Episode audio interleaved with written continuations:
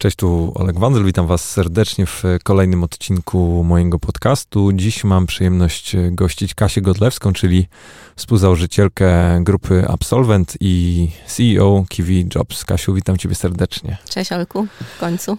W końcu, to jest bardzo, to jest bardzo słuszne, to jest bardzo słuszne stwierdzenie. Cieszę się strasznie, ale też, e, też jestem w stanie sobie wyobrazić, że generalnie dość dużo się u ciebie dzieje ostatnio i I nie jest to takie proste, żeby to wszystko poskładać. Rzeczywiście w ostatnim roku działo się sporo i jakby sama siebie puszowałam do tego, żeby czasem mówić nie, żeby móc po prostu zrobić to, co było najważniejsze wtedy. A, a jak w ogóle ci idzie z tym mówieniem nie na przestrzeni czasu? Uważasz, że, mm, że, że, że, że, że robisz to lepiej? Bo pytam też dlatego, że chyba nie wiem, wczoraj albo przedwczoraj oglądałem jakiś taki Mm, jakiś taki urywek rozmowy z, z którymś z pracowników Apple'a, już nie jestem w stanie nawet przywołać teraz o kogo chodzi, ale z tych takich powiedzmy mm, pierwotnych, jeszcze pracujących ze Steve'em Jobsem i, i on właśnie, ta osoba wspominała, że mm, to był chyba John Ivy, ten legendarny designer, designer. nie?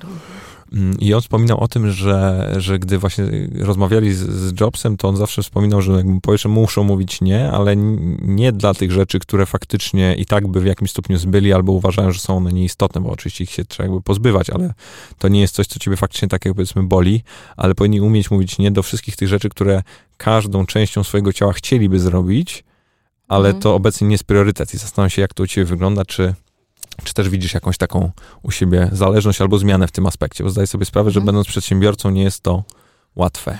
Mhm. Wiesz co, mam poczucie, że w ogóle tak e, mi to przychodzi e, bardziej naturalnie już teraz. Tak mówię, nie, dotyczące tego, jak sobie układam kalendarz, co w danym tygodniu robię, czego po prostu nie robię. Jakoś tak płynniej czuję, co jest ważne, co nie jest ważne i umiem tak naturalniej tym zarządzić. Ale e, w samej firmie myślę, że bardzo mnie to nauczyło pracowanie z technologią i z produktem, to priorytetyzowanie rzeczy, bo jednak w technologii technologia e, jest dewelopowana z mojej perspektywy dość wolno. e, i szybko się orientujesz, że jak za dużo rzeczy próbujesz na ten backlog i do tego teamu deweloperskiego, nieważne jak duży on jest, wrzucić, to ci te rzeczy nie wychodzą później, w sensie nie wychodzą gotowe. I, I naprawdę to cię bardzo uczy tego, żeby bardzo świadomie decydować, co na ten backlog wpuszczasz, a, a co nie. E, my też w ogóle zaczęliśmy budować Kiwi Jobs Software House'em i wtedy miałam takie olśnienie, bo um, co, co próbowaliśmy coś zbudować, to wracała wycena. Nie? I, i, to, I to był taki kubeł zimnej wody, że rzeczywiście tak naprawdę budowanie każdego feature'a, e, naprawianie każdego błędu i każda zmiana to są jakby realne pieniądze i realny czas zespołu, e, bo potem Stety, niestety, znaczy no niestety, jak masz w firmie zespół, to o tym się czasami trochę zapomina, tak? Masz zespół, masz ludzi, więc no to już zróbmy to, no to już zróbmy tamto. Więc jakby cały czas wracam myślami do tamtego momentu i przypominam sobie, że tak naprawdę każda rzecz kosztuje, więc to bardzo jakby uczy priorytetyzować. A, a w ogóle na jakieś takie, wiesz, wirtualne ćwiczenie wykonywałeś, żeby na przykład wyceniać swój czas? Bo na przykład mi to strasznie pomogło, że na pewnym etapie po prostu E, może nie liczyłem sobie godzinówki, ale faktycznie nadałem bardzo określoną wartość każdej minucie, godzinie mojej pracy i zauważyłem, że to kompletnie inaczej zacząłem do tego podchodzić. Nie, aż tak daleko to nie poszłam, ale ja w ogóle jestem chyba dość uporządkowana, więc e, wyceniać stricte nie wyceniałam, e, ale jakby mam, taką, mam taki nawyk, żeby zawsze na początku tygodnia i bardzo często na początku każdego dnia jakby patrzeć, co jest, e, co jest na moim, e, że tak powiem, pipeline'ie i ja mam trochę tak, nie wiem, czy to dobrze, czy nie, ale to dla mnie działa, więc jakby ja się tego trzymam, że muszę trochę odhaczyć rzeczy, które wiem, że zaraz mnie ktoś będzie pingował, pytał, przypominał, bo są z tej kategorii pilnych rzeczy, więc ja niektóre muszę odtikować, żeby mieć takie poczucie spokoju, ale wtedy wtedy zaczynam się zastanawiać, jakby które rzeczy tylko ja mogę, że tak powiem, ruszyć, pchnąć do przodu i nadać im jakiś, e, nadać im jakieś tempo. Więc ja coraz częściej świadomie się zastanawiam, ok, czego my dzisiaj nie robimy, albo co wymaga zmiany i jakby mam takie poczucie, Może też e, pomogło mi to, że dzisiaj jakby jestem jednoosobowym zarządem, że zawsze współdzieli, historycznie jakby zawsze współdzieliłam tą odpowiedzialność z moim wspólnikiem Dominikiem i my żeśmy nieśli tą odpowiedzialność za wiele rzeczy, odkąd zaczęłam cokolwiek budować razem. A teraz jestem takim jednoosobowym zarządem i to jakby niesie ze sobą taką mm, odpowiedzialność, ale z drugiej strony też trochę tak mnie wyzwoliło. Wiem, że po prostu ja muszę, jakby nikt tego za mnie nie zrobi, więc tak biorę tą odpowiedzialność, że tak powiem, na klatę i się zastanawiam, ok, jakie rzeczy ja muszę pchnąć dzisiaj, żeby one się zaczęły w perspektywie tygodnia albo miesięcy rzeczywiście dziać. A, a jak to jest budować e, startup w ramach, no już w jakimś stopniu funkcjonującej organizacji, bo jednak y, wasza wasz core biznes już dzisiaj jest zdrowy, rentowny, działa sobie, rozwija się jakimś tam swoim tempem, wchodzi na kolejne to nowe jakieś kierunki czy, czy lądy, no ale jednak y, szarpnięcie się, bo chyba tak bym to, to sformułował na, na Kiwi, no to to jest tak naprawdę stworzenie kompletnie nowego bytu w ramach już funkcjonującego bytu i zastanawiam się, jak, jak w ogóle ty podeszłaś do tego, do budowania tak naprawdę mm, startupu w ramach już y, jakiegoś tam przedsiębiorstwa. Wiesz co, i to był ogromny komfort i jakby miałam przez cały czas świadomość tego komfortu, że e, po pierwsze, jak zaczęliśmy budować absolwenta, no to my za dużo nie umieliśmy, to jakby warto chyba powiedzieć i nie mieliśmy za bardzo doświadczenia, więc rzeczywiście uczyli, ta krzywa jakby nauki była strasznie szybka i bardzo agresywna, bo my po prostu wszystkiego się musieliśmy nauczyć. E, I dlatego myślę, zajęło nam to trochę czasu, zanim nam cokolwiek zaczęło wychodzić, bo, bo my po prostu niczego nie, nie wiedzieliśmy tak naprawdę praktyki jeszcze wtedy. No ale mieliśmy pierwsze nasze biuro, to było super obskurne i miało 9 metrów kwadratowych. I kiedy zaczęłam budować Kiwi, to nie było tak długo, długo później, ja to jeszcze pamiętałam. I Kiwi mogłam już budować w fajnym miejscu.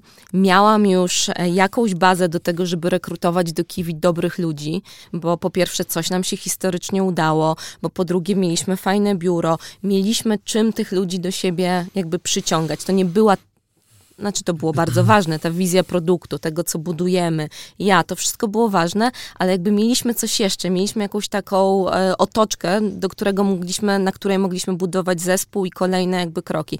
Na samym początku w absolwencie tego kompletnie nie mieliśmy, tak? Musieliśmy e, rekrutować ludzi do naszego naprawdę dziewięciometrowego obskurnego biura. To było cholernie bardziej trudne niż, e, niż potem z Kiwi. Więc budowanie Kiwi jakby na już na fundamentach absolwenta, e, no to był po prostu olbrzymi komfort. No i ja jakby już popełniłam wtedy, miałam już ze sobą super dużo błędów popełnionych i bardzo dużo wyciągniętych wniosków, więc też jakby zaczęłam budować dużo mądrzej. Oczywiście znów popełniliśmy x błędów przy budowaniu kiwi, tego się kompletnie uniknąć nie da, ale to już był inny, inny poziom.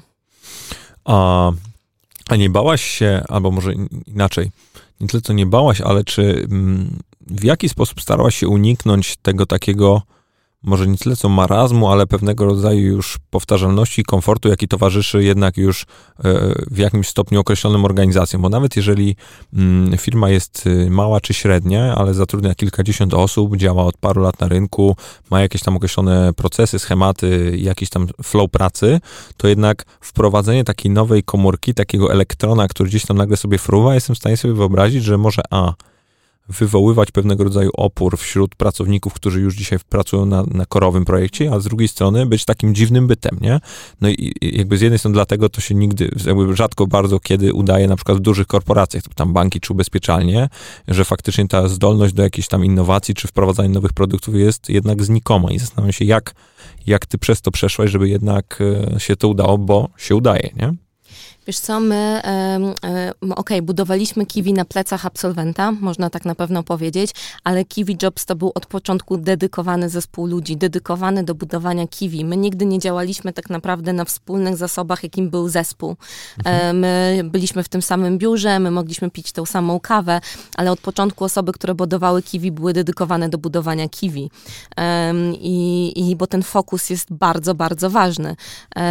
absolwent też nie był i nie jest jeszcze korporacją, więc myślę, że tego marazmu e, korporacji, tego, że pewne rzeczy są niewidoczne, nawet w absolwencie tego, tego po prostu jeszcze nie ma. Na pewno jest jakaś history, no, jest już jakiś rytm, może pewne rzeczy się robi, bo tak już robimy, ale myślę, że jeszcze e, trudno jest w takim absolwencie, który ma dzisiaj niecałe 100 osób, po prostu ukryć e, też e, wiele rzeczy, tak jak to czasem wiemy, wszyscy jest możliwe w korporacjach, tak? Więc Kiwi Kiwi e, e, budowaliśmy trochę z takim komfortem naszego wcześniejszego doświadczenia e, i, i, doświadczenia i na plecach absolwenta, ale od początku budowaliśmy zespół, którego fokusem było Kiwi, więc to był klasyczny startup. Na, najpierw składający się ze mnie i pierwszej osoby, potem kolejnej osoby, kolejnej osoby, aż dzisiaj tak naprawdę nadal jesteśmy dość małym biznesem 30-paroosobowym w kontekście jakby skali, e, skali zespołu. I ja mam chyba też w sobie, w sobie taką cechę, taką niecierpliwość, takie kwestionowanie e, wielu e, rzeczy, jakby jak dzisiaj robimy, czy na pewno robimy dobrze, czy na pewno się nie da inaczej. I jak za długo rzeczy idą pewnym torem, to ja po prostu czuję, że trzeba coś zmienić i, i, i się zastanawiam, jak zmienić. Więc myślę, że ta trochę cecha mojego charakteru też pozwala albo nie pozwala takim niezdrowym sytuacjom tkwić długo.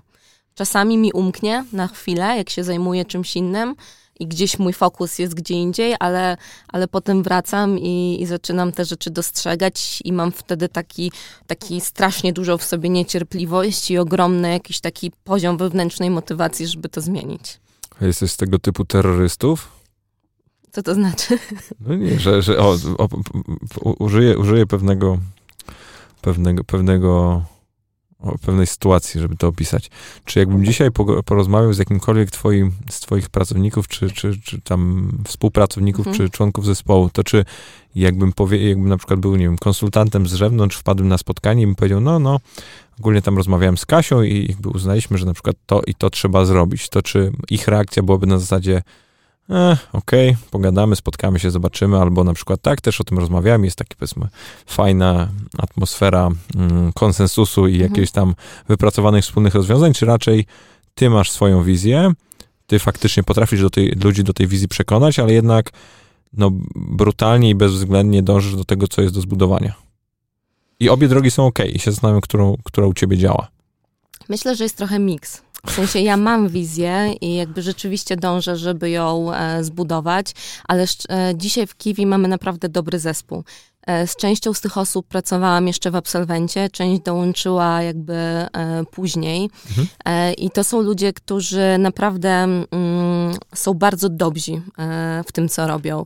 I też pilnuję siebie, żeby nie mieć takiej arogancji, że patrząc na coś z boku i nie siedząc często tak głęboko, jak te osoby w danym obszarze, narzucać swoją, swoją wizję albo swoje przekonanie. Więc z jednej strony taką dużą wizję mam i rzeczywiście pilnuję, żebyśmy ją realizowali organizowali, pilnuję, żebyśmy wszyscy byli w jakichś takich e, ryzach, ale um, chcę wierzyć, e, że zostawiam osobom dużą e, swobodę działania i decyzyjności w ich obszarach. Staram się raczej, żebyśmy my wszyscy byli, bo to nie tylko ja z tymi osobami, ale wszyscy e, byli dla siebie takimi e, dobrymi sparring partnerami do tego, żeby właśnie dyskutować. Kiedyś, jak byłam na takim e, jakimś e, biznesowym szkoleniu, to mm, ten facet, który je prowadził, pokazywał, e, mówił o konflikcie w firmie i pokazywał taką skalę, że tu kompletnie nie ma konfliktu, a tu jest taki e, bardzo agresywny konflikt pomiędzy ludźmi. No i gdzieś w środku gdzieś jest ten środek i on powiedział, ja wolę, żebyśmy byli trochę, moje organizacje, w których ja pracuję, wolę, żeby były trochę w stronę tego gorącego konfliktu, niż żeby ludzie w ogóle ze sobą nie dyskutowali, nie sprzeczali się, nie wymieniali poglądów. Taki właśnie marazm, tak? Mhm. Polityczna poprawność, ja się z tobą zgadzam, ale dziękuję, tak? Więc ja akurat bardzo podzielam to zdanie i ja uważam, że jeżeli ludzie się lubią, szanują i jest taka zdrowa atmosfera e, pomiędzy w zespole, to ten, to wykroczenie trochę w stronę takiego rzeczywiście gorących dyskusji, wymiany zdań jest bardzo produktywne. Ja się staram, żebyśmy to mieli, żebyśmy zawsze mieli świadomość, że my się bardzo szanujemy, bardzo lubimy, bardzo cenimy, ale żeby to nam pozwalało czasem wejść w taką bardziej po prostu gorącą dyskusję, bo z niej e, wychodzą często naprawdę wartościowe wnioski. Które potem implementujemy.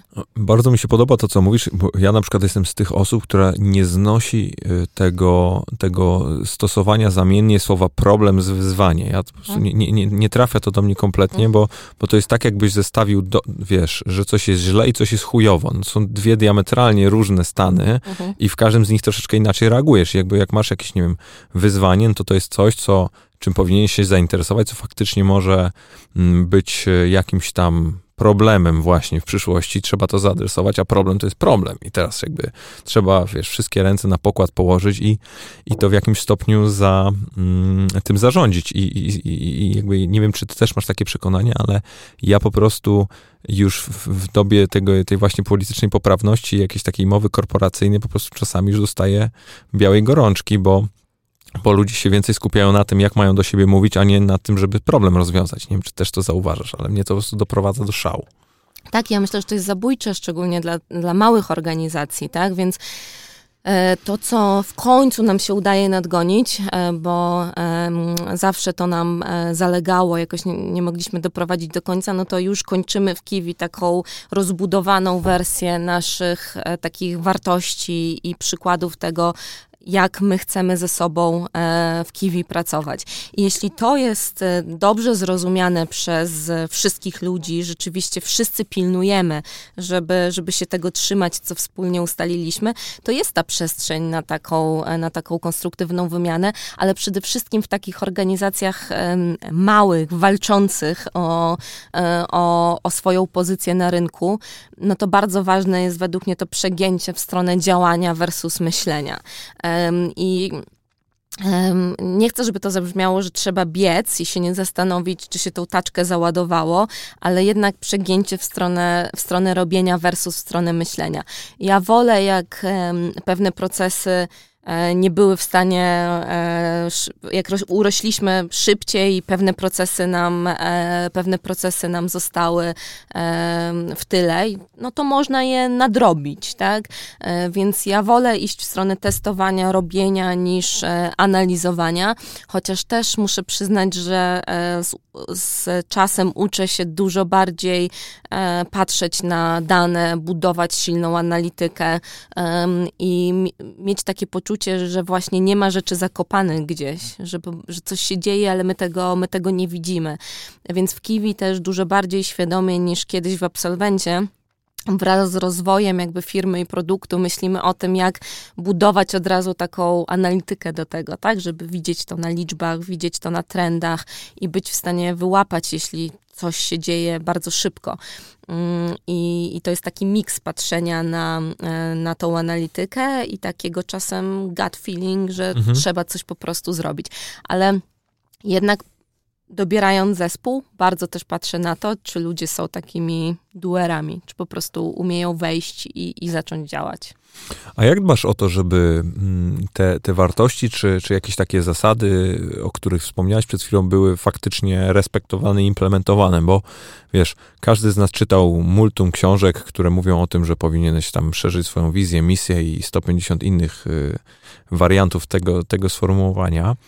E, ale też zdaję sobie sprawę, że to może być w ogóle jeden z, jeden z takich największych e, i, i najtrudniejszych takich właśnie zadań czy wyzwań do, do, do osiągnięcia w ramach organizacji. Zastanawiam się, jaki jest twój sposób na to, żeby jednak każda osoba, która jest zatrudniona u was w firmie, od pierwszego dnia wiedziała, że w takich, że jakby to są y, jakiegoś rodzaju tam zachowania pożądane, tego w życiu nie zaakceptujemy, a ci ludzie są tacy, że jeżeli chcesz tutaj przetrwać i chcesz faktycznie coś tutaj osiągnąć, to, to tutaj masz, wiesz, set jakichś tam klocków i, i, i narzędzi i z tych narzędzi możesz korzystać. Jak jakby dbasz o to, żeby faktycznie to, to działało?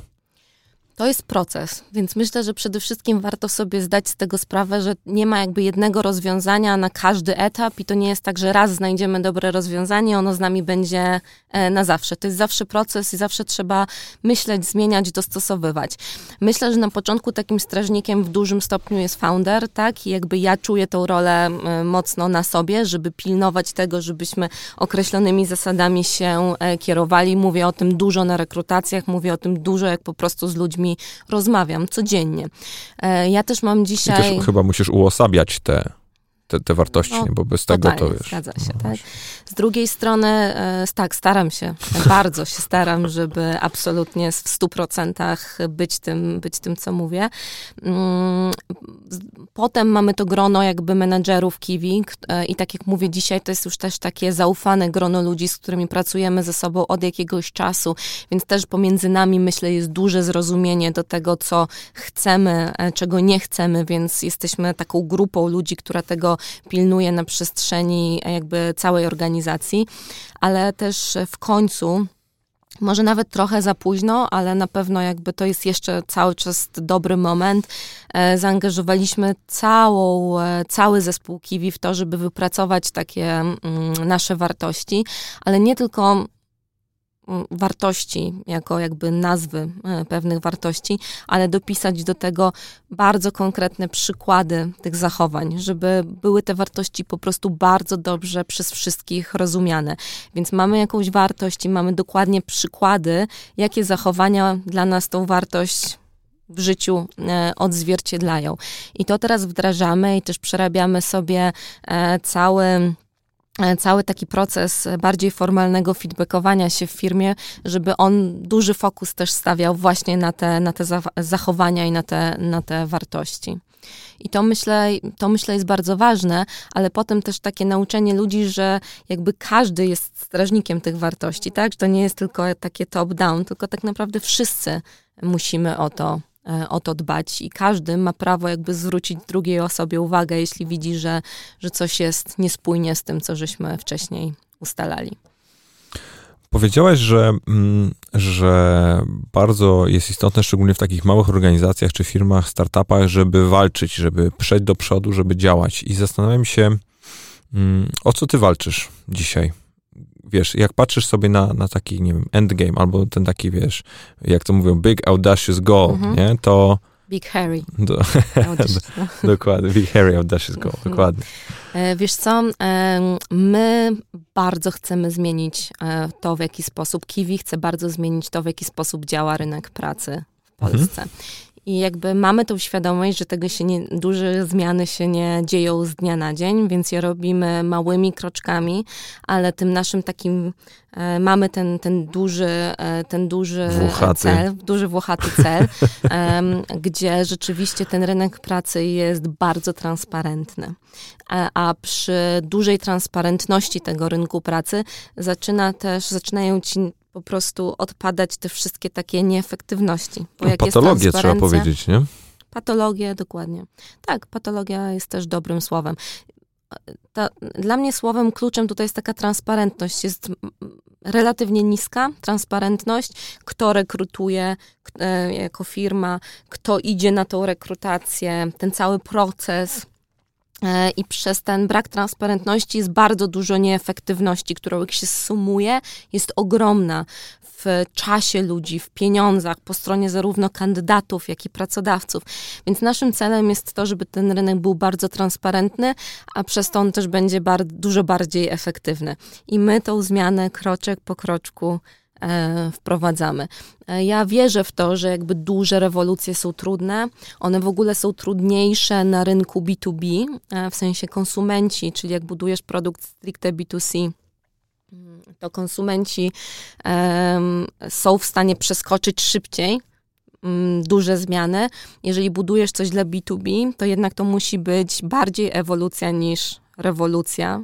No tak, bo, masz większą bo, bo, bo przychodzi do jakiegoś, nie wiem, HR menedżera i nagle on pracował przez 20 lat tak. dokładnie w jakiś określony sposób i nagle przychodzi, wiesz, ktoś e, z firmą, która trwa, w sensie żyje 3 miesiące i mówi, no to generalnie to panie, możesz 20 lat doświadczenia schować do kieszeni, bo to tak nie działa. Wszystko inaczej będziemy robić. To jest trudne, jeśli nie niewykonalne, dlatego lepiej krok po kroku. A widzisz u siebie zmiany w ogóle w takim podejściu? Bo jestem w stanie sobie wyobrazić, ja na przykład to miałem, jak byłem młody, znaczy wciąż jestem młody, ale młody, mhm. kompletnie młody stażem, już jakby bez kompletnie żadnego doświadczenia, to jednak o, to byłem przekonany o tym, że może nie tyle, co byłem wszystko wiedzący, ale te wszystkie takie właśnie jakieś mm, nie, nie, nieefektywności, tak jak powiedziałeś, wydawało mi się tak oczywiste, że przy, przychodziłem na jakieś spotkanie i mówię, przecież to musicie to zrobić, to jest w ogóle oczywiste, dlaczego to się nie dzieje, nie? I zastanawiam się, czy, czy, czy, czy, czy jednak tą taką, tego takiego chochlika w sobie jakoś jesteś w stanie zdusić w rozmowie z takimi ludźmi. Znaczy, to jest akurat, to jest coś, nad czym się zastanawiam, bo z jednej strony człowiek zdobywa dużo więcej pokory i takiej cierpliwości, takiej mądrości e, z czasem, ale z drugiej strony ta taka naiwność według mnie jest też bardzo potrzebna, żeby iść i zmieniać. Więc to trzeba jakby jakoś tak pilnować, żeby mieć ten miks, tak? Rozumieć, mieć tę pokorę, budować w sobie tą cierpliwość. Dla mnie to jest bardzo trudne, ja jestem niecierpliwa, ale jakby musiałam się tej cierpliwości nauczyć, bo ona jest po prostu w biznesie potrzebna, bo duże zmiany się robi przez długie lata, e, nawet nie kilka lat, ale przez 10 lat. Tak chyba w tych wszystkich mądrych książkach też jest mniej więcej napisane, że średnie rzeczy w 5 lat, duże rzeczy w 10 lat. Ja mam wrażenie, że ostatnio coraz dłuższy jest ten okres, w sensie wydłużają Dłuższy? to coraz. Tak, no tak, wiesz co, nie, nie, w, w, szczególnie w, w, pojawianiu się tych wszystkich biznesów typu tam Uber i tak dalej, to oni sobie, wiesz, ustalają jakieś plany na, na zmianę w ogóle paternu w społeczeństwie, więc oni wierzą, że ten biznes dopiero ma sens wtedy, kiedy faktycznie ludzie, wiesz, wywrócą swój jakiś, nie wiem, sposób funkcjonowania do góry mhm. nogami.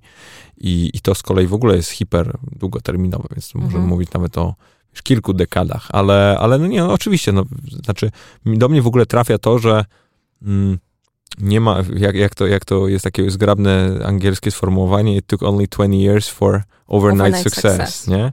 I to trochę, i to jest, to chyba o to chodzi, bo to nieważne ile tam lat wstawisz, raczej to, mhm. to jakby główny przekaz jest taki, że po prostu to trwa i mhm. ty jako osoba, która jest dzisiaj w pierwszym tygodniu zajerana, jest zajerana w pierwszym miesiącu, to musi dbać o to, żeby tak samo zajerana w, w roku piątym, siódmym, 38, nie? Tak mi tak. się oczywiście wydaje. Zajarana, ale też jakby troszeczkę naiwna, że, że taką, mieć trochę w sobie tą naiwność, że się da, pomimo że tam cię mhm. życie z różnych stron e, nawala. A, ale ta cierpliwość i ta pokora, myślę, też w dużym stopniu jest potrzebna. Ale wróćmy do, wróćmy do, do włochatego celu, bo, bo, bo tutaj, hmm. wybacz, ja mam tendencję do dygresji, więc tak, tak już będzie pewnie przez całą naszą rozmowę, ale mm, mówiłaś o tej transparentności i o tych hmm. wszystkich nie, niedociągnięciach i, i co z nimi, co, jak, jak wy to chcecie zmienić, co wy z tym chcecie zrobić, bo jedno to jest, wiesz, powiedzieć, a drugie to jest jakby mieć jakiś bardzo określony tam mhm. No już dzisiaj, jak dzisiaj, już dzisiaj jak patrzysz na Kiwi Jobs, to jest kilka takich punktów, które e, tą transparentność i nieefektywność po obu stronach minimalizują. E, każde nasze ogłoszenie ma stawki, lokalizację typu umowy. Jeżeli jak robimy badania w tym obszarze pracowników blue-collarowych, to te trzy rzeczy zawsze wychodzą jako najważniejsze czynniki przy podejmowaniu decyzji o aplikowaniu i o wyborze pracy. Więc jeżeli te trzy rzeczy są transparentne od samego początku, to nikt nie traci czasu, żeby się zajmować E, innymi ofertami pracy, ani kandydat nie, nie aplikuje, ani pracodawca nie musi ich przeglądać. E, my kandydatom w Kiwi Jobs dajemy 40, gwarancję, że w 48 godzin dostaną wstępną informację zwrotną na temat swojej aplikacji, więc kandydaci aplikują mniej, bo wiedzą, że z drugiej strony przyjdzie na 100% ta odpowiedź. Pracodawcy przyglądają mniej aplikacji. E, mamy cały czas otwarty w real time jakby kanał komunikacji pomiędzy pracownikiem a pracodawcą, bo mamy wbudowany też czat, więc mogą rozmawiać na czacie. Dziś maile się nie sprawdzają, telefon też różnie z nim bywa. Więc już w samym procesie budujemy, mhm. E, budujemy dużo więcej transparentności, szybkości i jakby ograniczamy te niepożądane e, zachowania. Ale tym naszym takim super wielkim celem jest jeszcze to, żeby rzeczywiście dzień, przez naszą aplikację mógł być zawarty normalnie kontrakt o pracę pomiędzy pracodawcą a pracownikiem, e, żeby to zliczanie czasu pracy, bo ta branża, w której my dzisiaj funkcjonujemy, jest bardzo zmianowa i jednak oparta o ilość przepracowanych godzin, mhm.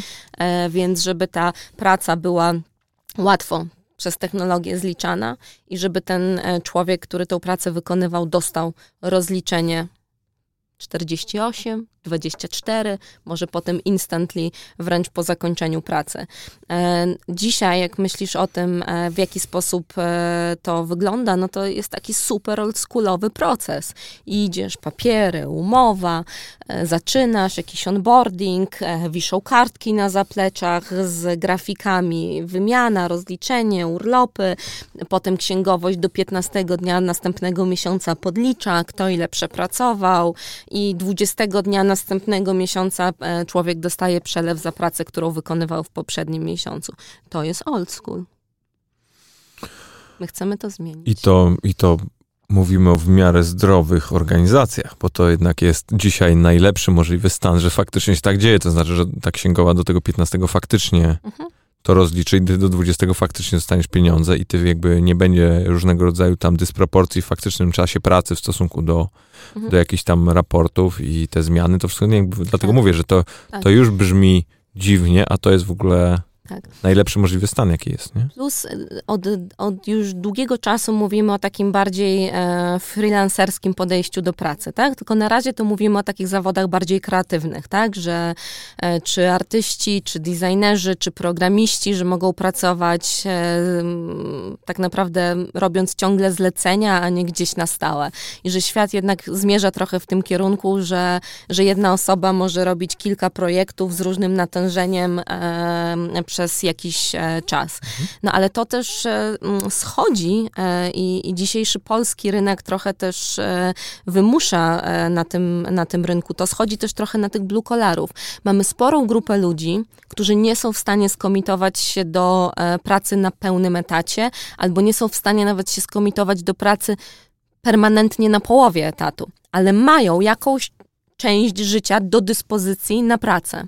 Ale dzisiaj jest trudno po prostu nie ma rozwiązania na rynku, żeby to takiego, które by dobrze działało, żeby ci ludzie szli pracować wtedy, kiedy mogą tak? Jeżeli będzie duża transparentność na tym rynku pracy, co my budujemy w Kiwi, czyli będziemy widzieć, gdzie jest praca, w jakich godzinach, na jakich zasadach, to dużo prościej powinno też e, być, w, to, to, powinniśmy być w stanie zmobilizować do pracy ludzi, którzy dzisiaj nie pracują, e, bo nie mogą, tak jak mówiłam, e, mhm. się z, z góry skomitować na jakieś konkretne ramy, ale mają jakąś część życia do dyspozycji, którą chcieliby poświęcić na pracę. I to jest też duże rozwiązanie, E, duża zmiana, którą, którą rynek pracy mógłby e, dostać. No, brakuje pracowników, bracu, brakuje tej siły roboczej. Jeśli byśmy zmobilizowali te mamy, e, tych starszych ludzi, tych młodszych e, do pracy nawet na jedną czwartą etatu, to mamy ogrom rąk do pracy, które mogłyby coś do gospodarki wnieść. A co ciebie dzisiaj najbardziej irytuje, jeżeli chodzi o polski rynek pracy? Takie coś, że wiesz, kładziesz się, kładziesz się spać i, i, i o tym myślisz, że jest to po prostu coś, co cię doprowadza do tej białej gorączki. Z jednej strony te patologie, jak ty je nazwałeś, i właśnie te nieefektywności, bo my je codziennie widzimy i one mnie denerwują, ale jakby zmieniamy, więc jakby robimy, więc to już jest, już, już jakby mnie tak bardzo nie irytuje. Z drugiej strony trochę ta sztywność taka sztywność, która jest trochę nam jakby narzucona przez e, prawo. E, mhm. Świat się zmienił e, i według mnie to prawo jest za bardzo usztywnione do tego, czego rynek pracy potrzebuje. Więcej elastyczności.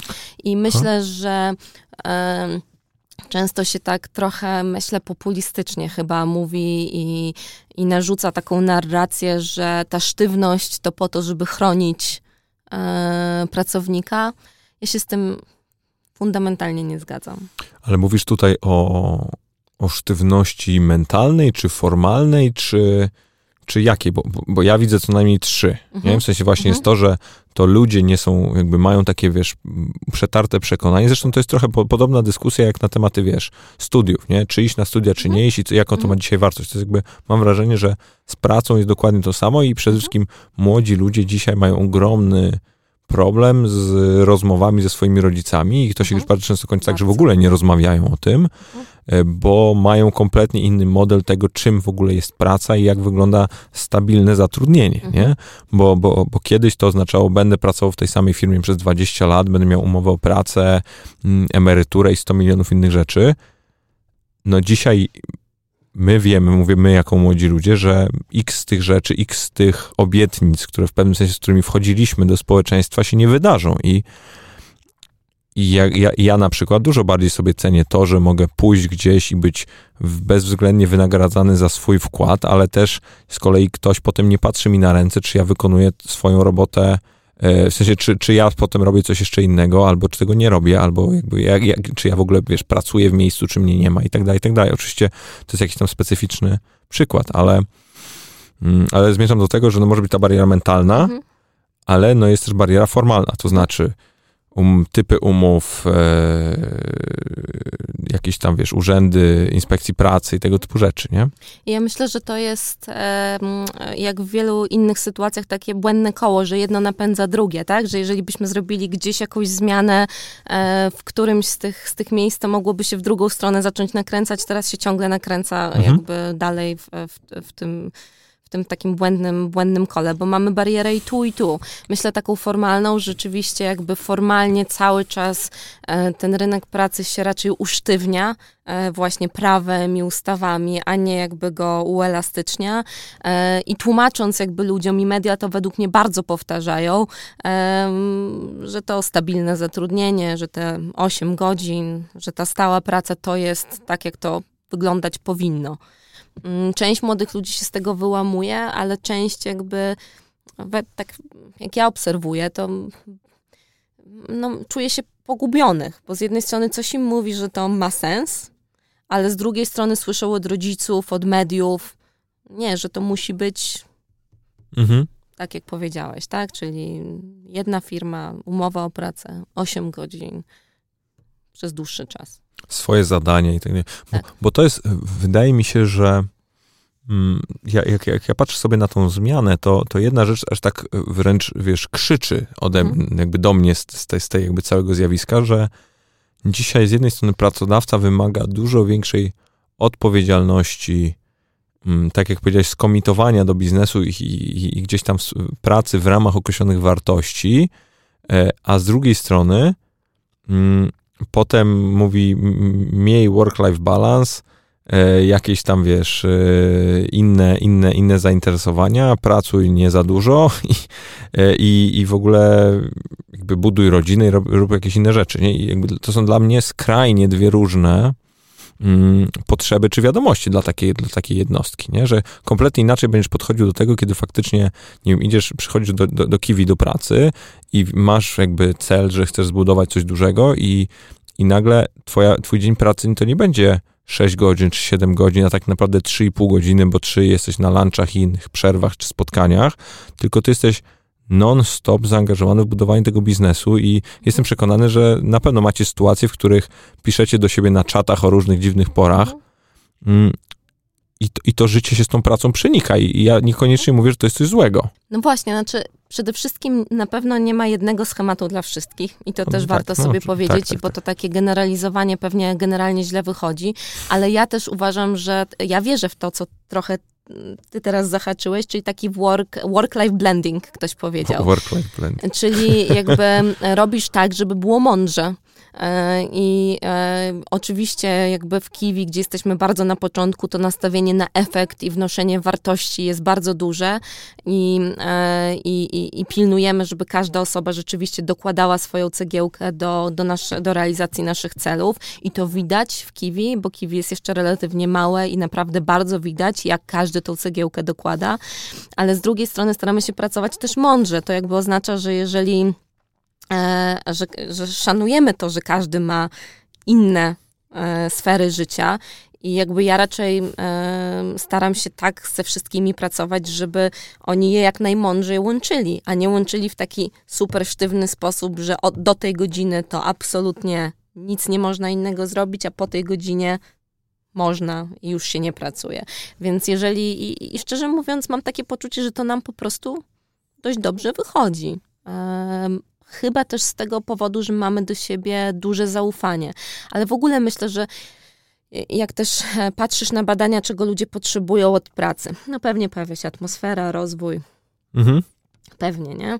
Ale potem sobie myślisz takie poczucie, że ja robię naprawdę coś wartościowego, że to ma wszystko sens, że mam na to wpływ, że to rozumiem. I ja myślę, że to naprawdę wszystkim nam ludziom jest potrzebne, takie po prostu poczucie sensu tym, co robimy.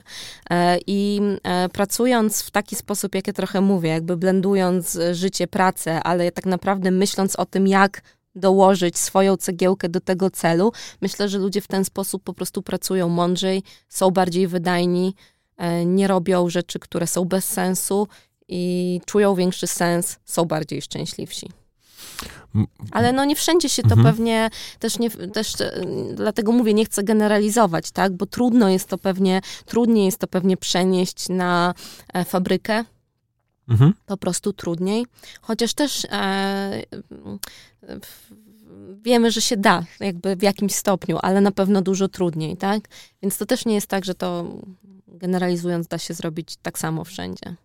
A jak patrzysz na, mm, na rozwój technologii i cały, ten, całą tą taką dyskusję, która się dzisiaj toczy na świecie, jeżeli chodzi o ten, wiesz, y, Universal Basic Income i różnego rodzaju rzeczy, bo to, to, to jakie, jakie w ogóle ty masz przemyślenia na ten temat, jeżeli chodzi o to, w jakim kierunku zmierza rynek pracy i jak my tak naprawdę do tej pracy będziemy podchodzić, bo wiesz, wspominasz o fabrykach, a zaraz może być taka sytuacja, że w wielu przypadkach tych, tej pracy w fabryce nie będzie, bo będziesz miał roboty i różnego rodzaju tam inne, inną technologię i, i nagle te wszystkie osoby w jakimś stopniu będą się musiały odnaleźć w rzeczywistości. Zastanawiam się mm, i w pewnym sensie takie usztywnienie też nie jest, y, też jest jakby ogromnym bagażem w takiej sytuacji, ponieważ z, z definicji prawo nie nadąża za, mhm. za życiem codziennym, a w tej sytuacji naprawdę mam wrażenie, że czasami to niektóre e, inicjatywy ustawodawcze są naprawdę no jakby bardzo opóźnione. Nie? Mhm. No, ciekawa jestem, jak to będzie z tym e, Universal e, Basic Income. Wydaje się, że to jest nieuniknione. Na pewno będzie wymagało jakby dużej zmiany bo ja też jestem przekonana, że praca ma po prostu duży taki wymiar, e, że daje człowiekowi sens. I będziemy musieli bez tej pracy po prostu znaleźć ten sens gdzie indziej. I wcale to według mnie nie jest oczywiste. No, w, ja się boję nie pracować. W, no, ja mam właśnie dokładnie to samo. Wręcz y, jestem przekonany, że, możesz, y, że możemy mieć bardzo podobną rzecz, mianowicie, że kiedy się z jakiegoś powodu pojawia moment, w którym nie pracujesz albo przez jakiś e, dłuższy okres czasu w rozumieniu kilka tygodni nie masz określonego celu e, krótkoterminowego, długoterminowego, to się faktycznie zaczynasz robić niespokojna, nie? Mhm. I jestem w stanie sobie wyobrazić, że na oczywiście różnych poziomach i tak jak powiedziałaś, nie generalizując, ale każda z tych osób, która, której, cytując stanowisko pracy zostanie zre, zredukowane, no, znajdzie się nagle w tej sytuacji i w ogóle jestem w stanie sobie wyobrazić, że to będzie ogromny kryzys, taki tożsamościowy w ogóle. Nie? Mhm. Myślę, że już to widać trochę, ale tak. Bo, bo zobacz, że na przykład yy, swego czasu za, był, był ten taki boom, że bardzo wiele osób z takich tradycyjnych branży czy z korporacji przechodziło do startupów czy różnego rodzaju małych, y, zwinnych przedsiębiorstw, bo chciały zobaczyć, jak tam jest. Mm, i nagle odnajdywały się w takim półśrodku, bo z jednej strony nie chciały być w tej korporacji, z drugiej strony kompletnie nie odnajdywały się w tej nowej rzeczywistości. To już jakby mieliśmy to takim e, tym poziomie białych kołnierzyków przysłowiowych, nie? Ale za chwilę to będzie po prostu już, wiesz, rozlane po prostu na maksa. No tak, to trochę Wiesz, Nie każdy będzie tym, przedsiębiorcą, nie? Tak, dzisiaj też o tym trochę rozmawialiśmy. No rzeczywiście jakby rozumiem to poszukiwanie trochę, takie, rozumiem trochę ten trend takiego wyłamywania się z korporacji w stronę mniejszych e, firm czy startupów, bo rzeczywiście po prostu na poziomie mniejszych firm czy startupów można zrobić, e, można pewnie czuć bardziej ten swój wkład. I, I to jest bezsprzeczne. Natomiast to, co ci już mówiłam, że ja mhm. zawsze jakby jakąkolwiek e, dyskusję, praktycznie na jakikolwiek temat bym z kimś nie prowadziła dyskusji, to zawsze mówię, pamiętaj, trawa jest bardziej zielona z drugiej strony, bo my mamy po prostu ludzie tendencję do e, szybkiego zauważania tego, co jest super w danej sytuacji, ale często niedoszacowywania tego, co tam jest trudne. To, to co dla ciebie było tym takim, tą trudnością albo tą taką ciemną stroną, jeżeli chodzi o budowanie własnego biznesu? No bo z jednej strony znamy się już dłuższy czas i wiem, że od zawsze to był twój konik i chciałaś to robić i budowanie różnego rodzaju projektów, przedsiębiorstw to było w ogóle to. No ale z drugiej strony jestem przekonany też, że jednak ta ciemna strona jest i, i, i zastanawiam się, czym ona dla ciebie jest, jeżeli chodzi o budowanie takiego biznesu własnego. Wiesz co, czy ja zawsze chciałam, nie wiem, to też myślę warto powiedzieć, że to chyba okay. był trochę przypadek, e, bo e, ja po prostu wróciłam do e, Warszawy ze studiów w Wielkiej Brytanii na studia magisterskie i mi się po prostu okazało się, że mam sporo czasu. tak? I jakby próbowałam go trochę obsesyjnie czymś wypełnić. I wtedy się pojawiła możliwość, poznałam Dominika, on już miał pomysł na absolwenta, Powiedziałam, czy ja mogłabym z tobą e, to robić i zaczęliśmy to razem budować. No i wpadłam. I rzeczywiście strasznie się cieszę, że wpadłam. To był idealny moment, wcześniej, nie miałam jeszcze nic do stracenia, bo co? Nie potrzebowałam za dużo pieniędzy do życia no bo co mi było wtedy potrzebne, więc to był taki komfortowy moment, że ja po prostu mogłam się uczyć e, przez e, jakiś czas, no i wpadłam, bardzo mi się to podoba, nic bym nie zmieniła e, i, i, miałam dużo satysfakcji budując absolwenta, mam dużo satysfakcji budując Kiwi i jakby totalnie cieszę się na przyszłość, co jeszcze e, będę miała okazję budować. Natomiast wracając do tej drugiej części pytania, co jest taką ciemną stroną, no myślę, że przedsiębiorca jakby na własnej skórze po prostu um, doświadcza takich e, trudów biznesu związanych jakby z odpowiedzialnością za wszystko, z odpowiedzialnością za ludzi, z odpowiedzialnością za ich przyszłość, z odpowiedzialnością za ich rozwój, z odpowiedzialnością za ich wynagrodzenia co miesiąc. Um, i, e, I jeżeli coś idzie nie tak, jeżeli coś idzie tak, to jest super, ale jak to jest w biznesie, jakby bywa różnie, czasami coś idzie nie tak i myślę, że psychicznie po prostu czasami to jest bardzo trudne, bo w jakimś sensie się z tym bardziej samym niż e, w dużej organizacji i często się na te, te jakby duże problemy jednak niesie bardzo na swoich e, barkach. Więc myślę, że tak jakby psychicznie to jest trudne czasem dźwigać te wszystkie, mm, tą całą odpowiedzialność. Czasem by się ją chciało tak zrzucić i, i na chwilę zapomnieć, a prowadząc swój biznes nie można. Ja na przykład, ja wiem, że są osoby, które potrafią E, I, I może ja się też tego z czasem nauczę, zobaczymy, ale ja do tej pory też nigdy tego biznesu nie byłam w stanie na dłużej zostawić, tak? Czy byłam w ciąży, czy urodziłam Gustawa, mojego syna, czy, e, czy jakieś wakacje planowałam, to, to zawsze tak, żeby nie było, żeby nie zniknąć na za długo, żeby mi jedna, bo jednak może to trochę w głowie, ale jednak dużo rzeczy po prostu na mnie e, wisiało i wisi dalszym stopniu. Zaraz do macierzyństwa przejdę, bo, bo, bo to jest w ogóle coś, co mm, jak, ci, jak wiesz, ktoś by wysłuchał pierwsze 40 minut naszej rozmowy, to by sobie pomyślał, wiesz, kobieta przecinak, która w ogóle, wiesz, jest sfokusowana na karierę, a ty też się realizujesz na, na, na drugim polu i to, i to też y, y, według mnie bardzo zręcznie. Ale, mhm. ale mam jedno pytanie, bo... Mhm. Mm, ja je też sobie starałem ostatnio zadać i, i to wymaga takiego bardzo jednak e, spojrzenia, wiesz, głęboko w siebie i zadania sobie tego pytania tak naprawdę i, i znalezienia tej odpowiedzi, ale czy ty się bałaś ten biznes zostawić, bo bałaś się, że on sobie nie poradzi, czy bałaś się, że jak wrócisz, to nie będziesz tam potrzebna? Mm, myślę, że każda sytuacja jest trochę inna że jakby jeszcze lata temu to było tak, że dużo rzeczy takich operacyjnych było na mnie, więc jakbym po prostu musiałabym, ale pewnie się dało, no ale trzeba by było po prostu zaplanować to, kto je za mnie zrobi, więc jakby dużo rzeczy takich operacyjnych jeszcze po prostu na mnie wisiało. Dzisiaj myślę, że mogłabym sobie pozwolić, bo naprawdę mamy bardzo dobry mm, i silny zespół w Kiwi, żeby go na troszeczkę dłużej zostawić, ale jakoś nie wyobrażam sobie. Uważam, że jakby jestem jeszcze ważnym elementem, takim, takim spoiwem i takim trochę czasem um, takim trochę jakby um, może, nie wiem, chciałam powiedzieć sterem, ale takim, takim kimś, kto jakby właśnie skręca jak trzeba e, i albo czasem trochę dopali. Jakby uważam, że po prostu nieskromnie jestem jeszcze ważna w tym biznesie. Nie chciałabym go zostawiać, ale na pewno przez jakiś czas totalnie by sobie wszyscy poradzili. No nie, bo... No ale nie, mhm. myślę, że jestem ważna jakby na koniec nie, dnia to, jeszcze to, to super, to się bardzo cieszę. I, i, I zresztą jak e, mam za sobą trzy, trzy rundy jakby poszukiwania finansowania zewnętrznych inwestorów i jednak też e, jakby czytam, widzę z doświadczenia, ale wychodzi w każdej rozmowie, że jednak zespół jest no, absolutnie kluczowy. I dzisiaj to na pewno nie jestem ja sama, to jest cały zespół Kiwi, e, ale, e, ale zespół to jest serce i jakby gwarancja tego, że coś się wydarzy lub nie wydarzy. Może Dobra. nie gwarancja, ale jakby no, podnosi prawdopodobieństwo, właśnie, że się Właśnie, uda. to chciałem powiedzieć.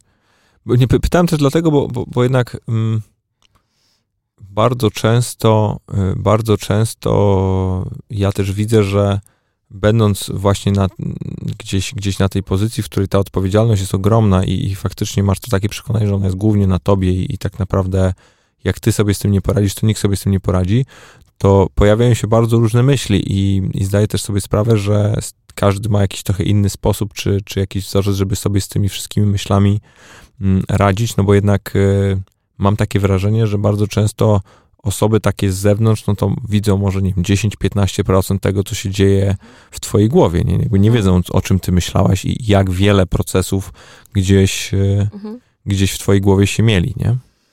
Myślę, że mm, myślę, że w ogóle z czasem człowiek zaczyna sobie tak naturalnie bardziej z tym radzić. W sensie mhm. jakby ja czuję, że się po prostu do niesienia pewnych ciężarów przyzwyczaiłam. I jakby już nie myślę o tym tak bardzo, jak, e, jak myślałam jakby o tym, o tym kiedyś. To, to sam taki po prostu czas e, pomaga.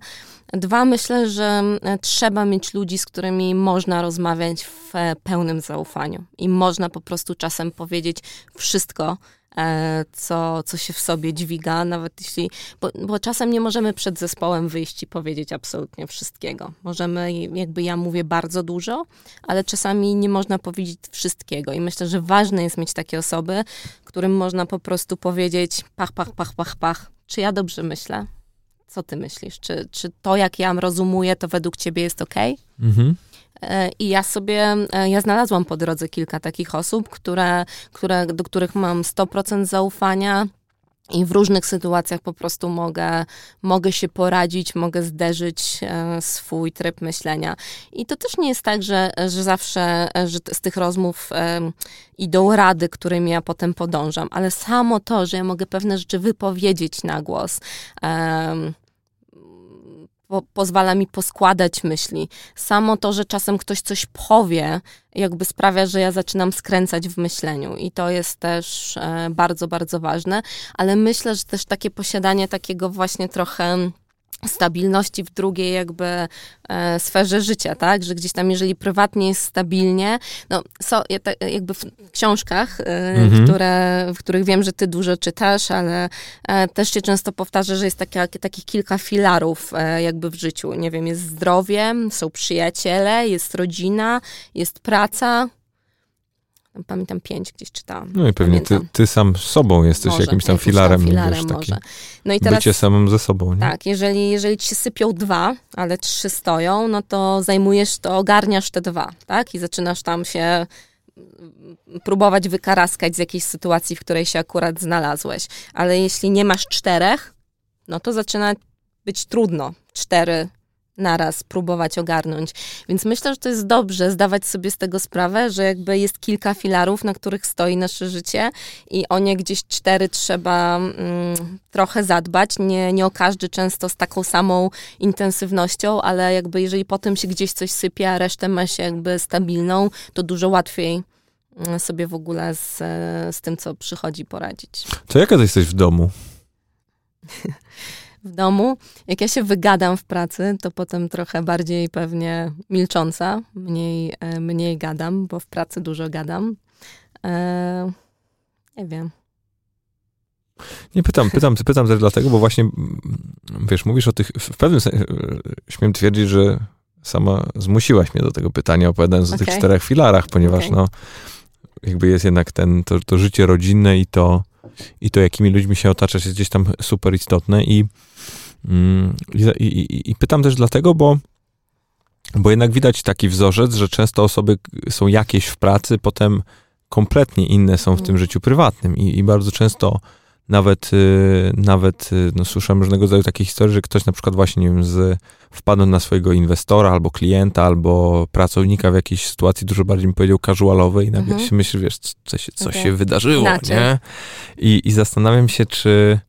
Mm, jak, e, jak, jak ty sobie to życie układasz? No bo jednak przy tym tempie pracy i przy takim twoim zaangażowaniu zdaję sobie sprawę, że łatwo można wpaść w tą taką pułapkę, że to wszystko poza tą firmą jest na drugim miejscu. Mhm. Znaczy, tak, rzeczywiście ta pułapka jakby może nie to, że mi się przytrafiła, ale jest trochę e, No gdzieś obecna, widzisz ją, nie? Cały, cały czas. czas. No właśnie, tak. o to mi chodzi. E, natomiast ja rzeczywiście mam i kilkoro przyjaciół takich od dawna, i się trzymamy. Nie widzimy się super często, ale ja wiem, że oni są. I jestem blisko mojej rodziny, bo jakby ja się tu urodziłam, tu mam rodziców.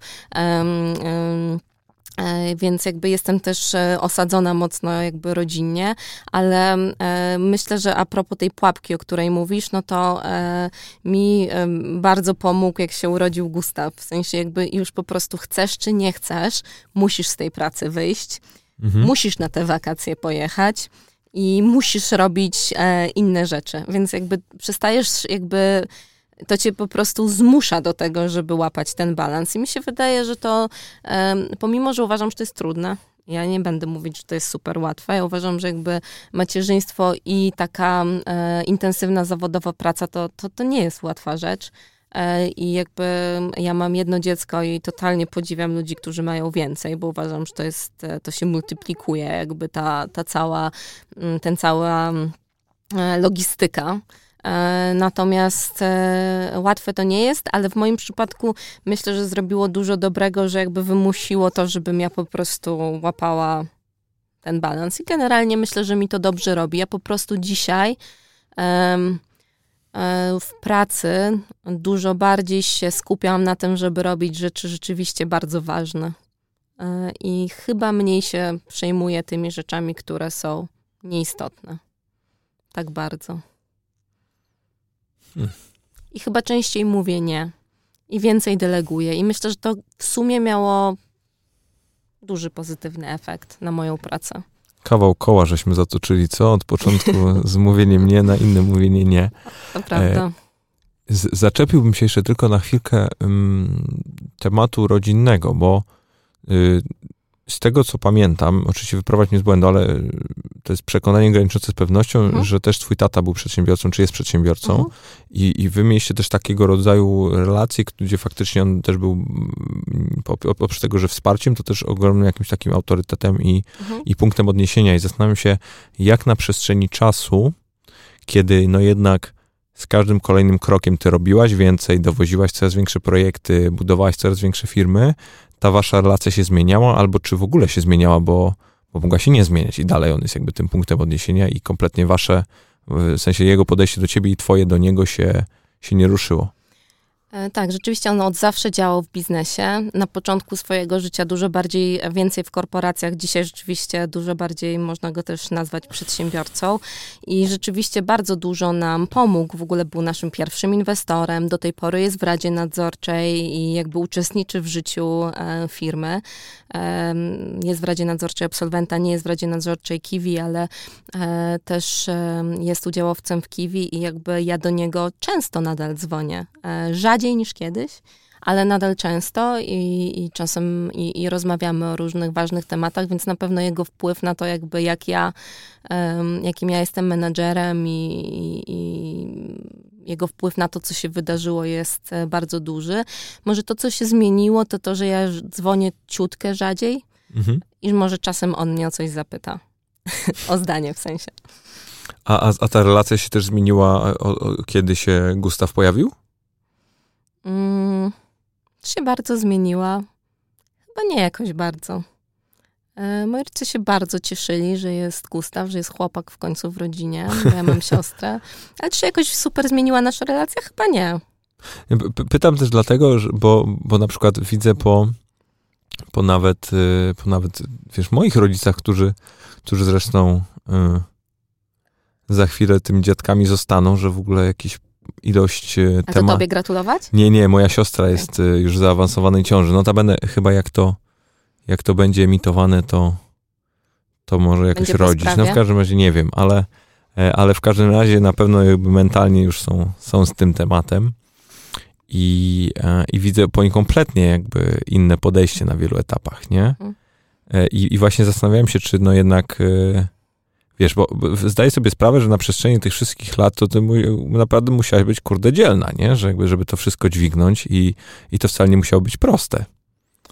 Chcę wierzyć, że byłam dzielna i że jestem dzielna, tak.